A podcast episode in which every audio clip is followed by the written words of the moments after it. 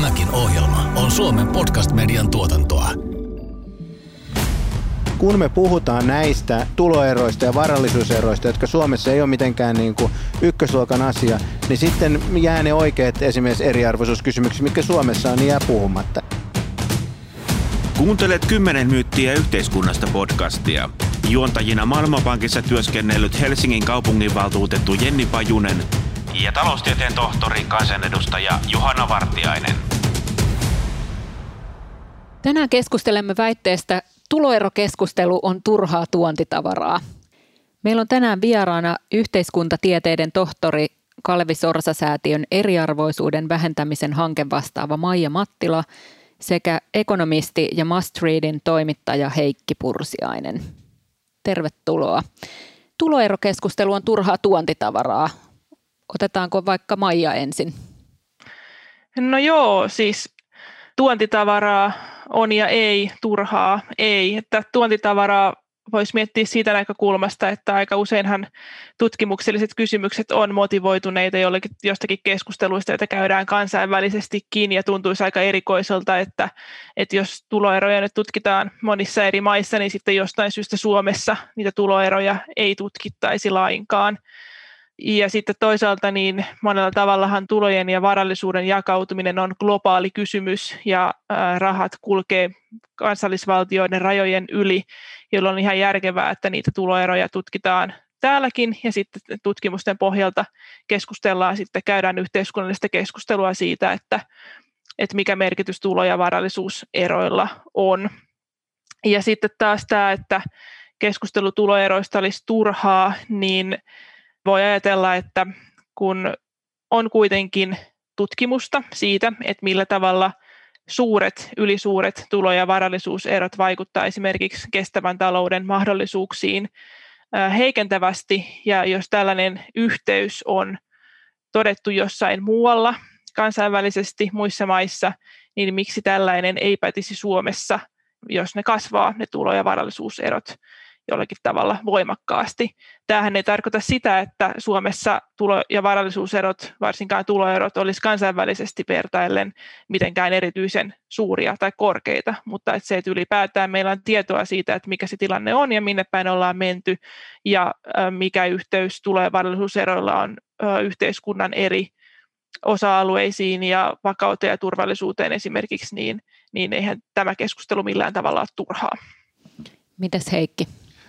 Niin, en kannata, kannata myös lämpimästi sitä, että tulo- ja varallisuuseroja tutkitaan ja niistä keskustellaan, mutta, mutta jossain mielessä niin, niin osa tästä keskustelusta on mun mielestä tuontitavaraa ja jos ei nyt turhaa, niin, niin ainakin sellaista, joka vie energiaa niin kuin Suomen kannalta oikeasti tärkeistä kysymyksistä.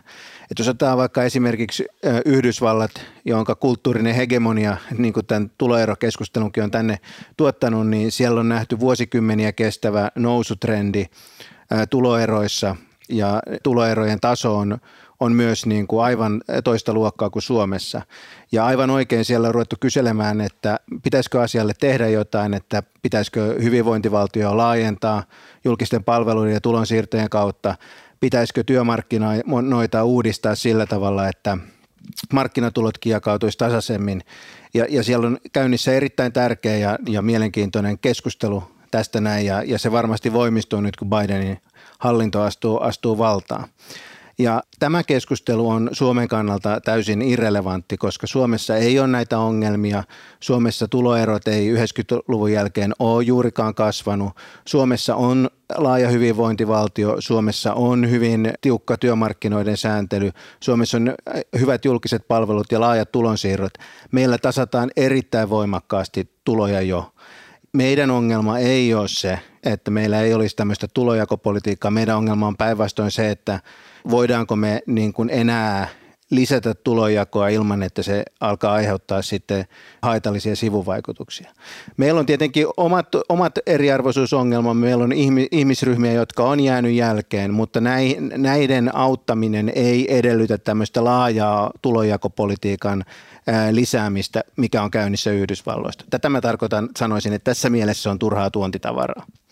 Itsekin ajattelen, että meidän suurempi ongelma on se, että saadaanko me tämä hyvinvointi paletti rahoitetuksi ja olen enemmän huolestunut siitä, että onko tämän vuosikymmenen lopussa vanhuksilla riittävän hyvä terveydenhoito. Se on mutta kaikkea muuta kuin itsestäänselvää, mutta kun me ollaan yksi maailman pienimpien tuloerojen maista, jossa uudelleenjakomekanismi on mun käsittääkseni parin muun maan ohella maailman vahvin, niin onko tämä todella se järkevä fokus? Mutta ei me voida ignorata kuitenkaan sitä, mitä maailmalla tapahtuu, ja nyt tämä on kuitenkin yksi esimerkiksi kehitystaloustieteen niin kuin ihan keskeisiä kysymyksiä sitten, mutta tietenkin sitten tässä on nämä käsitteet, että se liittyy sitten siihen muuhun eriarvoistumiseen, köyhyyteen ja köyhyyden vähentämiseen. Ja sitten tosiaan, jos sitä globaalia kuvaa katsoo, niin sittenhän yksi varmaan quotatuimpia on nämä Oxfamin aina ennen World Economic Forumia julkaisemat, missä nyt 2000 maailman miljardööriä omistaa enemmän kuin 4,6 miljardia muuta ihmistä maapallolla. Mutta siis joo, että sitten se on kuitenkin globaalissa mittakaavassa, se on iso ongelma ja meillä varmaan pitää nyt pitää huolta siitä, että se ei tule täällä isommaksi ongelmaksi. Mun mielestä on harhaanjohtavaa puhua pelkästään tuloeroista. Pitäisi ehdottomasti puhua myös varallisuuseroista. Ja ne varallisuuserothan on Suomessakin kasvaneet 80-luvulta lähtien, ja ne on kasvaneet myös 2008 alkaneen finanssikriisin jälkeen. Ja ongelma niissä varallisuuseroissahan on se, että se kasaantuneet varallisuudet luo tuloa itsessään. Eli kun verotetaan, Suomessahan itse asiassa kun puhutaan, että voimakas progressio, niin se voimakas progressiohan koskee siis ansiotuloa. Kun taas sitten kun katsoo kaikkia tuloja, niin itse asiassa ne, jotka kuuluu sinne kaikista varakkaimpaan yhteen prosenttiin, niin heidän verotuksensa on itse asiassa keveämpää kuin seitsemännessä, kahdeksannessa, yhdeksännessä ja muiden kymmenennessä tulokymmenyksessä olevien verotus. Eli itse asiassa Suomen verojärjestelmä on niin kuin kokonaisuudessaan näiden kaikista ylimpien tuloosuuksien kohdalla regressiivinen, kun ottaa siis huomioon muitakin kuin ansiotuloveroja. Ja tämä aiheuttaa sen, että kun se varallisuus keskittyy, niin sehän luo siis ansiotonta arvon nousua. Se, että kun verotetaan vähemmän kevyemmin pääomatuloja kuin vastaavia ansiotuloja, ja sitten tämän seurauksena pystytään säästämään ja se luo sitten edelleen lisää tuloa. Eli raha tulee toisin sanoen rahan luokse. No, tähän liittyy monta kysymystä. Ensinnäkin hullukaan ei ota tolkkua niistä varallisuustilastoista, että mun on ainakin niin kuin ekonomistina niin kuin täysin mahdoton selvittää sen tilaston perusteella, missä kerrotaan desiililuokittain näitä varallisuuden muutoksesta, mitä se todellisuudessa tarkoittaa. Ensinnäkin sä sanot, että varallisuus luo tuloja, mutta kun meillä ei ole tuloerot kasvanut, niin silloin ne, ne varallisuus, ne tuottamat tulot, niin mihin ne sitten mukaan on hävinnyt, jos, jos tämmöistä tota, tämmöistä varallisuuden keskittymistä on tapahtunut. On mahdoton sanoa, meillä on köyhä maa, meillä on varallisuutta, jota on alkanut kertyä vasta ihan viime vuosikymmeninä. Varallisuus keskittyy vanhemmille ikäluokille, meillä on väestö ikääntynyt, meillä on samaan aikaan kaupungistuminen on nostanut asuntovarallisuuden hintoja. On täysin mahdotonta ilman jotain aivan uskomattoman huolellista analyysiä sanoa, mitä varallisuuseroille todellisuudessa Suomessa on tapahtunut. Että onko niin, että, että jos ajatellaan se kohta ihmisen elämässä, jolloin sitä varallisuutta on, eli just ennen kuin tipahtaa, tipahtaa tota, hautaan, niin, niin että siellä, siellä ihmiset olisi niin keskimäärin, niin varallisuuserot esimerkiksi olisi jotenkin niin kuin suurempia. Tämmöistä tietoa mulla ei ole. Mun on mahdotonta selvittää, että mitä nämä varallisuustilastot tarkoittaa. Ja jos mun on sitä mahdoton selvittää, selvitä, niin mä vaikka kunnioitan vaikka Jussi Saramoa hyvin paljon poliitikkona, niin mä en usko, että Jussikaan niistä tajuaa hölkäsen pöläystä. Et mä, mä olisin todella varovainen ennen kuin mä lähtisin tulkitsemaan näitä varallisuuseroja mihinkään. Ja korostan sitä, että, että Suomessa niin varallisu, varakkaita ihmisiä on niin erittäin vähän, että, että jos mä jotain en pelkää, niin sitä, että Suomessa valta alkaa keskittyä niin kuin jollekin varakkaalle vähemmistölle, koska sellaista pelkoa todellisuudessa ei Suomessa ole. 10 myyttiä yhteiskunnasta podcast. Jakso 19. Tuloerokeskustelu on turhaa tuontitavaraa. Muokan ei haittaa se, että Suomessa niin kun rikastutaan, sehän on hyvä juttu, mutta kyllä mä samaan aikaan jaan ehkä Maijan huolen tästä sit mahdollisimman siitä laajasta veropohjasta ja siitä, että okei, sit nyt meillä on niin kuin enemmän ja enemmän ammattiryhmiä, jotka tavallaan siirtää itsensä sinne pääomatulon maksajaksi ää, ja sitten ansiotulon veron maksajien niin kuin puuli pienenee. No, samaa, samaa mieltä, että ansiotulot, silloin kun on oikeasti ansiotuloja, niin pitäisi verottaa ansiotulona eikä pääomatulona, mutta erottaminen on vaikeaa. Mutta sehän on keskeinen ongelma, se tulonmuuto nimenomaan. Ei se nyt välttämättä ole maailman keskeisin ongelma, ja se on ongelma, jota Pohjoismaat kykenee kuitenkin jossain määrin ratkomaan. Mutta tämä elin, koko elinkaaren niin hyvinvoinnin jakautuminen on ihan mielekäs näkökulma, ja sellainen eriarvoisuuden puoli, aspekti, jota Markus Jäntti on pitänyt minusta ansiokkaasti esillä, on tämä terveyserojen ja elinikäerojen eriytyminen.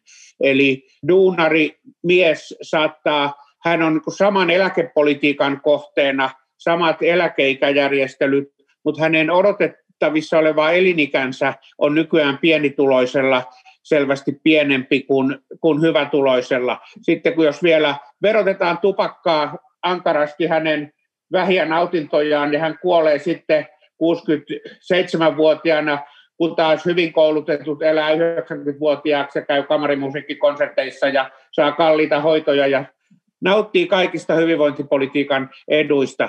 Tällaisia asioita minusta pitäisi miettiä enemmän kuin tämmöisiä tota, jotenkin vähän vaan niin kuin symbolisia ja periaatteellisia tulo- ja varallisuuseroja, joista käyty keskustelua mun mielestä Suomessa pikkusen väkinäistä. No eihän ne nyt missään tapauksessa symbolisia ne erot, vaan nimenomaan varallisuus vaikuttaa olennaisesti siihen, että millä tavalla ihmiset käyttää valtaa ja kenellä sitä valtaa, siis poliittista valtaa, ei taloudellista valtaa pelkästään, vaan poliittista valtaa yhteiskunnassa on.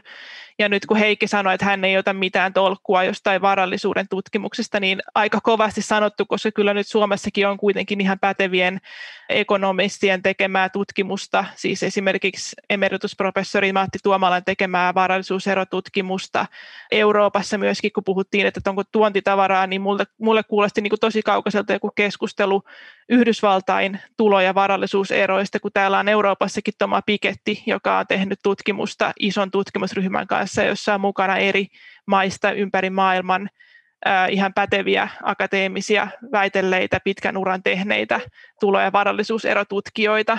Niin kuin todella omituinen väite, että sitä ei voisi niin kuin tietää tätä asiaa. Se aspektihan siihen liittyy, että on hyvin paljon varallisuuseriä, jotka ei näy niissä varallisuustilastoissa. Sen takia, että Suomessakin varallisuusvero on poistettu, jolloin ei ole tapaa, jolla tilastoida ja saada niitä tietoja. Ja se, että näitä tietoja puuttuu, niin itse asiassa vaan niin kuin aliarvioi niitä varallisuuseroja, joita Suomessakin on. Että jos se kaikki olisi tiedossa, niin on hyvin todennäköistä, että ne varallisuuserot olisi näyttäisi niin kuin suuremmilta kuin miten tällä hetkellä näyttää. Ja sitten tästä, että mitä varten olisi kyse vain niin kuin symbolisesta asiasta. Eihän todellakaan ole kyse symbolisesta asemasta asiasta, vaan nimenomaan kyse on siitä, että ketkä käyttää yhteiskunnassa valtaa ja minkälaiset, minkälaiset järjestelmät näiden tämän vallankäytön tuloksena syntyy että siis esimerkiksi tässä Anu Kantolan ja Hanna Kuuselan, tiedän, että Heikikin on lukenut ainakin tämän kirjan, kun olet arvion siitä kirjoittanut, niin, niin siinähän käydään läpi Suomen elinkeinoelämän etujärjestöjen hallitusten jäsenten kuulumista tähän ylimpään promilleen, siis varakkaimpaan tuhannesosaan. Ja esimerkiksi elinkeinoelämän valtuuskunnassa yli 80 prosenttia kymmenen vuoden aikana olleista hallitusjäsenistä on kuulunut tähän ylimpään promilleen. Siis ei pelkästään johonkin ylimpään kymmenykseen tai ylimpään sadasosaankaan. Ja, ja tota noin, näin ollen, kun mietitään, että minkälaista ääntä esimerkiksi elinkeinoelämän valtuuskuntakin juurikin tässä tulo- ja varallisuuserokysymyksessä yhteiskunnassa käyttää. Ja sitten toinen asia, mikä tästä Kantola ja Kuuselan kirjasta kävi ilmi, oli tämä, että näillä erittäin varakkailla ihmisillä on suoria yhteyksiä poliitikoihin. Niin tämähän ei ole niin millään tavalla demokratian kannalta vähäpätöinen asia. Siis nyt, nyt, nytkö me ollaan yllättyneitä siitä, että yritysjohtajien kerhoissa on rikkaita ihmisiä. Tämä, tämä on jo niin kuin menee, me, me tästä, siis tästä niin kuin color, color me surprised, että EK on hallituksessa ja Evan hallituksessa on rikkaita. Totta kai rikkailla on kaikissa demokraattisissa yhteiskunnissa omat, omat etujärjestönsä ja sehän kuuluu niin kuin asiaan. Meillähän on yhtä lailla köyhillä omat järjestönsä ja meillä on, meillä on SAK, jonka varmaankin kyllä johtajat myöskin kuuluu tähän tota, ylimpään, ylimpään niin kuin en tiedä promilleen, mutta veikkaan, että kyllä SAK puheenjohtaja on ylimmässä promilles tuloissa. Niin, niin eihän tämä nyt se, että meillä on elinkeinoelämän etujärjestöjä Suomessa, niin se ei tarkoita, että meillä on joku hälyttävä demokratian kriisi. Ja mun mielestäni tuollainen tutkimustulos nyt ei hirveän, hirveän kiinnostavaa ole. Ja mä en itse asiassa ole nähnyt mitään kovin hyvää tutkimusta Suomen varallisuuseroista. Mä oon nähnyt kyllä sitä, että tilastoidaan niitä, katsotaan niitä desiilejä, että miten varallisuus on eri desiileissä kehittynyt. Ja varallisuuskäsite on hyvin kummallinen, se on usein nettovarallisuus, eli ne, joilla on velkaa niin paljon, niin on siellä muka köyhiä, vaikka kuka niille köyhille sitä velkaa antaa on täysin epäselvää. Ikärakennetta ei, niin kuin, se, ikärakennetta ei selvitetä. Ja tyypillinen suomalainen siellä niin kuin korkeammassa varallisuusluokassa oleva ihminen on sellainen, että hänellä on esimerkiksi kallis asunto Helsingissä. Ja nyt täytyy sanoa, että niin onnekkaita ihmisiä kuin ne on, joilla on kallis asunto vaikkapa tässä, tässä kampissa tai töölössä, niin mä en pelkää heidän poliittista vaikutusvaltaansa. Että se, se, se porukka, niin kuin, e, e, se, sellainen niin kuin varallisuusdesiilien tutkiminen ei kerro meille hirveästi poliittisen vallan keskittymistä. Ja ehkä vielä tuosta, niin kuin sit meillähän on poliittisen rahoituksen systeemi, joka nyt tällä hetkellä kuitenkin blokkaa myös sitä, että vaikka yksi miljardööri ei voi sanella, että hän antaa tietylle poliitikolle paljon rahaa, koska siellä on sitten ainakin niin kuin yksittäisten ehdokkaiden kohdalla on aika tiukat ne, tiukat ne rahat, että paljon voi yhdeltä taholta ottaa vaalirahoitusta esimerkiksi. Et Voisiko siellä on tähän lisätä vielä sen, että mullakin on ilo tuntea näitä muutamia talouselämän eliittihuippua, niin aika harva heistä ajattelee käyttävänsä merkittävää poliittista valtaa. Usein heidän suhtautumisensa Suomeen on pikemminkin melankolinen ja he katselevat, että mihin tämä maa on menossa. Toisaalta olen nähnyt hyvinkin suoran niin kuin käskyketjun Hakaniemestä korkeimpien ministereiden kautta valiokuntiin. Siis mä en sano, että tämä on välttämättä väärin. Suomi on tässä suhteessa – kun ö, yhteiskunta, jossa työväenliike on saanut itselleen aika lujat valta-asemat ja ilman muuta tämä on parempi kuin oligarkkien ja talouselämän eliitin hallitsema maa, mutta mä en oikein usko tuohon kuvaukseen. Ja sitten vaikka me saataisiin vähän kattavampi varallisuusverotus, joka kai nyt olisi se, se niin kuin poliittinen johtopäätös, jota sä Maija haet, niin se olisi tässä kuitenkin aika pieni tekijä näiden niin kuin yhteiskunnan tota, hyvinvoinnin ja, ja eriarvoisuuden asioissa. Minusta tämä niin kuin koulutus ja elinikä ja terveydenhoito ja, ja tällaiset asiat on paljon paljon tärkeämpiä. Ilman muuta ne on tärkeitä ja itse asiassa juuri terveyspalvelut ja koulutushan mahdollistaa sen, että luodaan tasa-arvoa niin kuin ennen markkinoita, ennen työmarkkinoita. Mutta sitten tietysti tärkeää olisi mielestäni kysyä, kun puhutaan veroista, niin myöskin siitä, että mihin niitä veroja käytetään. Ja juuri, juuri niin kuin nämä koulutus, terveyspalvelut, sitten esimerkiksi teknologinen kehitys ja teknolo- teknologinen edistys, jonka avulla pystytään luomaan sitten sellaisia työpaikkoja, joista palkat on, on hyviä. Mutta mun mielestä ei voida kuitenkaan ohittaa sitä kysymystä, että onko se verojärjestelmä, joka meillä tällä hetkellä on, niin kohteleeko se oikeudenmukaisesti. Mä olen samaa, samaa mieltä, että, että verotuksessa on kaikenlaisia kohtia, mitä pitää korjata ja, ja pääomatulon eriyttäminen palkkatulosta verotuksessa on, on perusteltua, mutta tosiasiassahan siellä pääomatulon luokkaan menee kaikenlaista tuloa, joka ei ole pääomatuloa, kuten, kuten palkkatuloa ja innovaatioiden tuottoja ja muita, mitä pitäisi verottaa tiukasti. Mutta tavallaan mun pointti ei olekaan se, että nämä ei olisi niin kuin – asioita, mistä voi puhua, vaan, vaan mun, mun niin kuin mielestä se ongelma on se, että kun me puhutaan näistä tuloeroista ja varallisuuseroista, jotka Suomessa ei ole mitenkään niin kuin ykkösluokan asia, niin sitten jää ne oikeat esimerkiksi eriarvoisuuskysymykset, mitkä Suomessa on, niin jää puhumatta. Et meillä on vaikkapa Juho Saari puhuu näistä takamatkalle jääneistä ylisukupolvisen köyhyyden ihmisistä, joita joihin, joihin Juho Saaren mukaan on an, jo suunnattu oikein paljon resursseja ja rahaa ja se ei ole auttanut. Eli tämän tyyppisiä niin kuin huonovointisuuden ja eriarvoisuuden pesäkkeitä, joita meillä on, niin niitä ei voida hoitaa tällaisella yleisellä vero, veropolitiikalla, yleisellä tulonsiirtopolitiikalla, yleisellä palvelupolitiikalla. Nämä on kysymyksiä, jotka Amerikassa on ajankohtaisia, ehkä Isossa Britanniassa, mutta ei Suomessa. Meillä on ajankohtaista nämä takamatkalaiset ja meidän pitäisi puhua siitä, miten niitä autetaan. Ja, ja, ja tämä että pitäisikö meidän marginaaliveron olla pikkusen isompi tai pienempi, niin se vie energiaa tältä tärkeältä keskustelulta. Mutta mä haluaisin vielä nostaa tähän ehkä yhden näkökulman, mitä nyt kun katson tätä asiaa Helsingin kaupunginvaltuutettuna, niin sitten meillähän on nämä tuloerot niin kuin kaupungin osien välillä on suuret ja niin kuin arvioiden mukaan jopa 11-kertaiset ja rikkaimmalla alueella, okei taas on tulo, eikä puhuta varallisuuseroista, vaan nimenomaan niistä tuloeroista.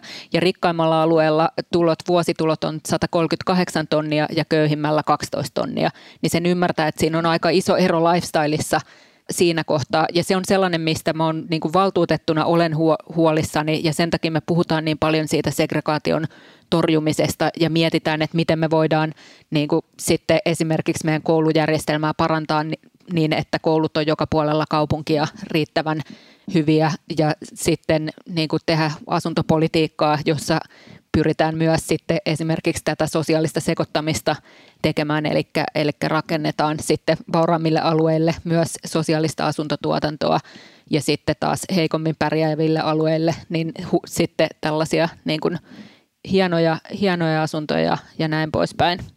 Niin, toi on, se on tietysti, tämä alueellinen eriytyminen on mielenkiintoinen kysymys, mutta periaatteessahan se, että ongelma on se, että ihmiset on köyhiä, ei se, että köyhät on tietyssä paikassa ja niiden köyhien liikuttelu paikassa toiseen, niin, niin sillä voi olla jotain hyötyjä, mutta, mutta niin kuin, ää, ky, tässä tietysti koko ajan on, täytyy kysyä se, että, että, että jos, meillä on niin kuin, jos me joudutaan käyttämään julkisia varoja siihen, että me rakennetaan tuettua asumista hyvälle alueelle, niin sitten rahat, mitä siihen, varat, mitä siihen menee, ei ole käytettävissä esimerkiksi suoriin tulonsiirtoihin tai koulutuksen parantamiseen. Että, että tämä on niin kuin mun mielestä tämä niin kuin alueellinen eriarvoisuus on, se on, se on monella tavalla niin kuin aika ilkeä, ilkeä kysymys ja, ja ihan oma, oman todella kiinnostavan keskustelunsa aihe. Niin ja siis ei mullakaan nyt ole mitään sitä vastaan, että niin kuin ihmisillä on Eirassa huipputulot, mutta mm. kunhan pidetään huolta sitten niistä tota, pienituloisempien lähiöiden asukkaista myös. Että.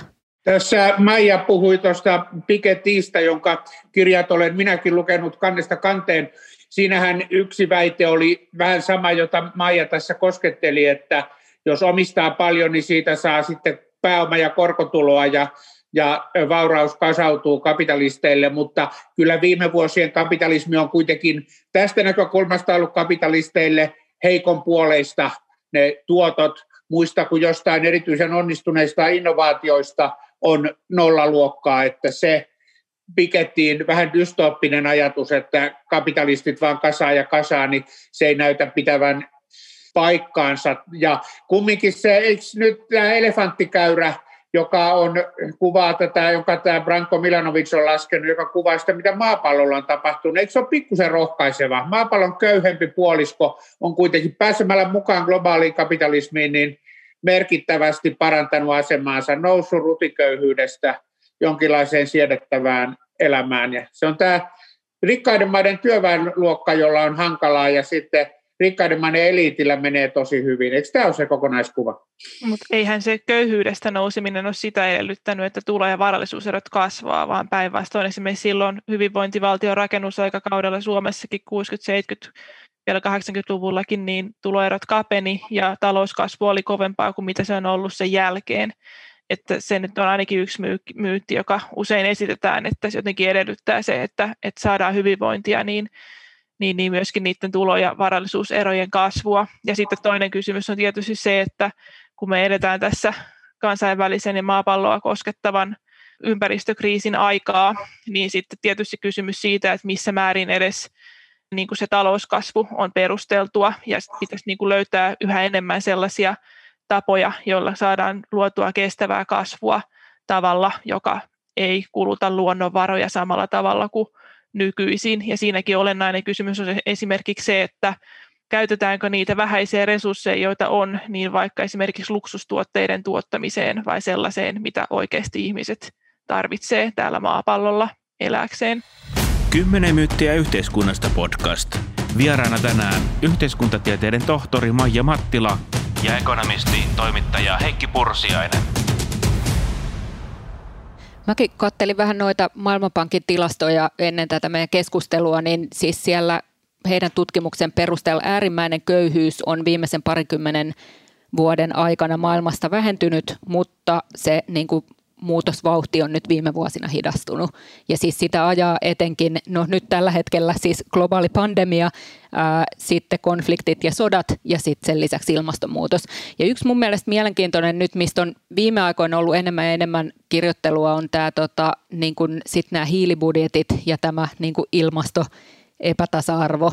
Ja tota, niin se, on, se on mielenkiintoinen ja siellä oli taas tämä samainen Oxfam, joka julkaisee näitä tota, puhuu näistä globaaleista tuloeroista, niin nyt tuli tällainen, että maailman, rikka, tai niin kuin maailman rikkaimmista ihmisistä, ää, jos otetaan 10 prosenttia, niin he aiheuttaa itse asiassa 52 prosenttia maailman hiilipäästöistä. niin sieltä, sitten se on myös mielenkiintoinen tota, näkökulma siis sitten liittyen näihin ilmastojuttuihin. Ja tähän pätee Suomen sisällä myöskin, että, että mitä, mitä suuremmat tulot ja varallisuus, niin sitä suurempaa se kulutus sitten myöskin on. Niin tämähän on kai aika jotenkin mekaanisen itsensä selvää, että näin, näin on. Ja tämä on just se ongelma, että meillä tietysti niin nyt on puhuttu koko ajan näistä länsimaiden tuloeroista ja todellisuudessa maailmassa tuloerot on vähentynyt ja osa ilmiöstä on se, että niin kun työ on siirtynyt, siirtynyt köyhemmät ihmiset on päässyt mukaan kapitalismiin ja sen takia työväenluokalla niin kuin on mennyt huono, menee huonosti Yhdysvalloissa. Että jos me otetaan globaali perspektiivi, niin sehän on aivan oikeudenmukainen tulonsiirto siirtää köyhille kiinalaisille niin, tota, talonpojan jälkeläisille niin, niin varallisuutta Yhdysvaltain kuitenkin varsin hyvin toimeen tulevalta teollisuustyöväestöltä, että se on, se on tämmöinen Pigu Dalton tulonsiirto. Mitä tulee tähän kasvuun, niin, niin sehän on selvää, että niin kuin tämä äärimmäisen köyhyyden raja – niin sehän on aika keinotekoinen, että, että sellainen ihminen, joka just sen rajan ylittää, niin on erittäin, erittäin köyhä.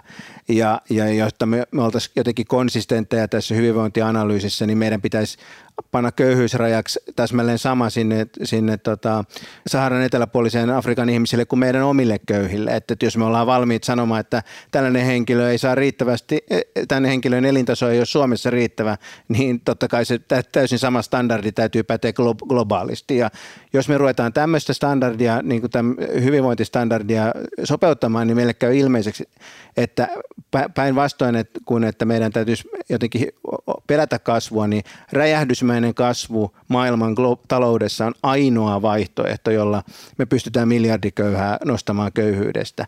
Ja tämä on just se haaste, mikä tässä ilmastopolitiikassa on, että samaan aikaan meidän on meillä on ihmiskunnan suurin ongelma köyhyys, jonka poistaminen edellyttää räjähdysmäistä kasvua ja sitten samaan aikaan meillä on tämä niin kuin ilmastonmuutoksen aiheuttama rajoite, joka tarkoittaa sen, että sitä, että kasvun täytyy olla päästötöntä. Ja tämähän on se, miksi ilmastopolitiikka on vaikeaa. Tämä on se syy siihen. Näin, näin mä luonnehtisin tätä tilannetta saarnaamaan ty- tapaan. Tämä on muuten mielestäni kiinnostavaa, kun Heikki sun mielestä se, tota, nämä keskustelu tuloeroista on tuontitavaraa ja sitten olet tässä nyt puhunut Yhdysvalloista pariinkin otteeseen, että tota, noin, minähän en kuitenkaan niistä Yhdysvalloista puhu, vaan yritän puhua siitä, että missä, missä täällä Suomessa niin kuin mennään. Että niin, mutta Suomessahan ei ole tuloero, tuo eriarvoisuus muuttunut. Suomessa ei tätä ongelmaa juuri ole.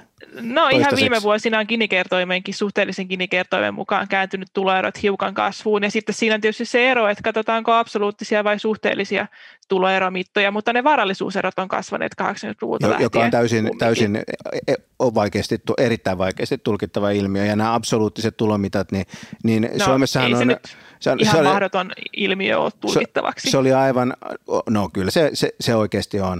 No Mutta siis tota, ää, to, niin kuin näissä Oxfamin tilastoissa, niin maailman köyhin ihminen oli se pankkiiri huijari, joka oli velkaa jollekin pankille 6 miljardia.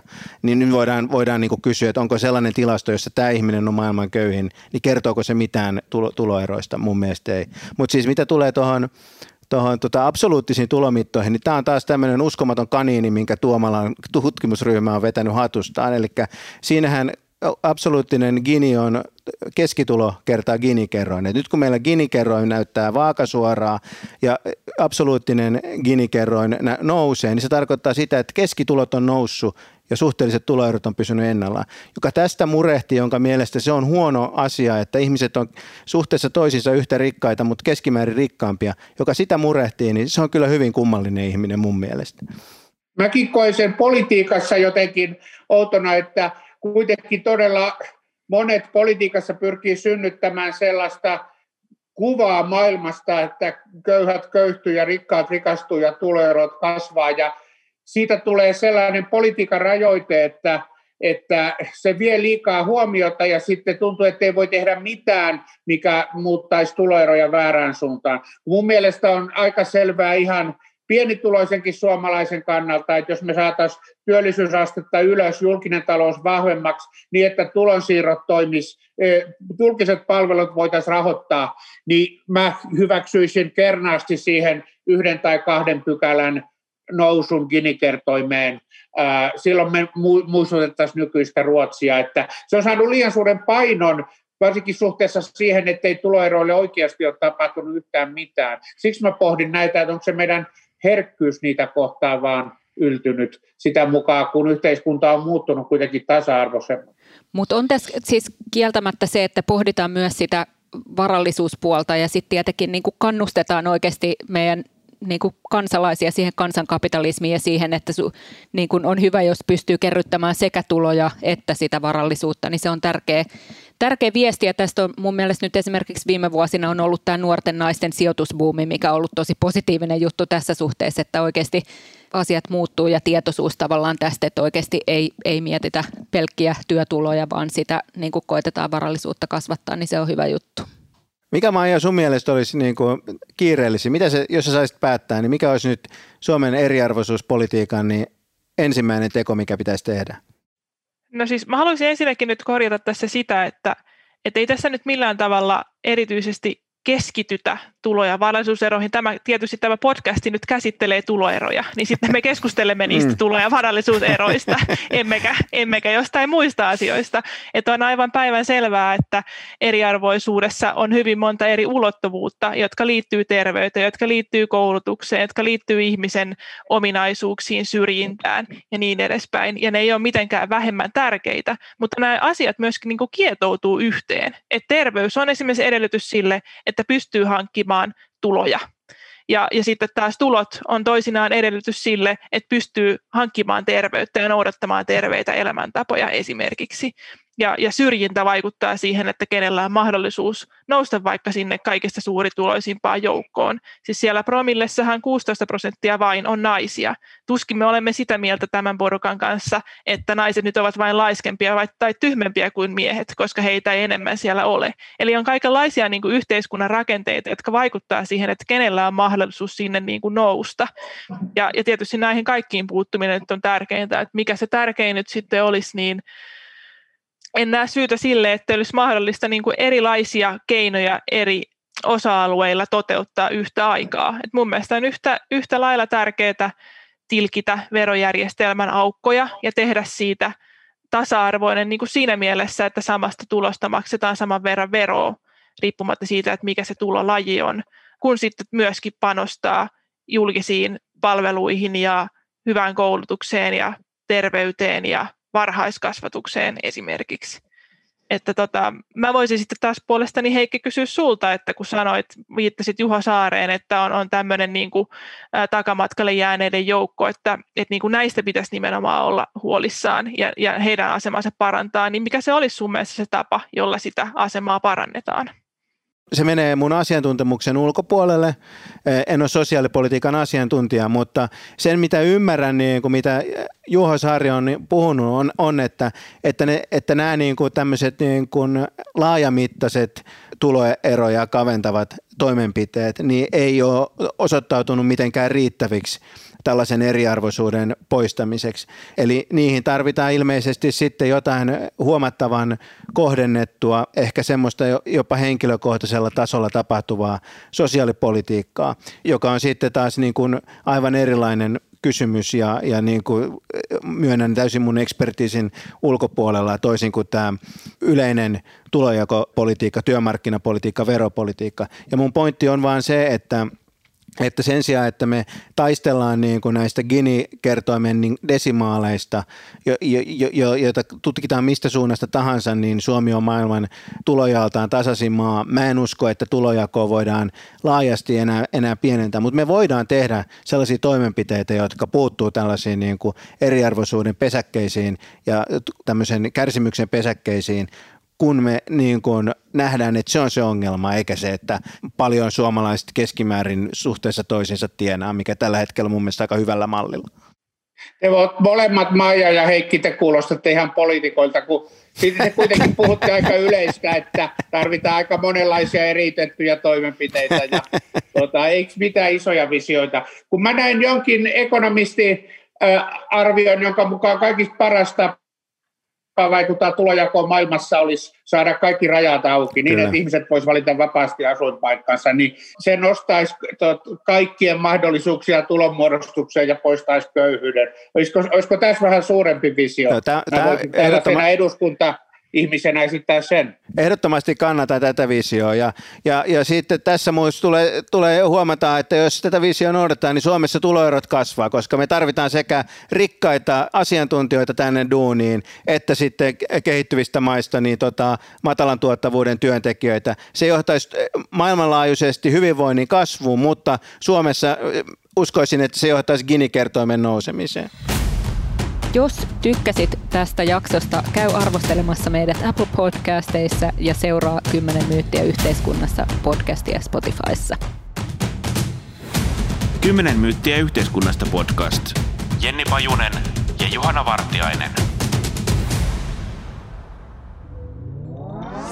Tämän ohjelman tuotti Suomen Podcast Media. Löydät lisää podcasteja osoitteesta podcastmedia.fi.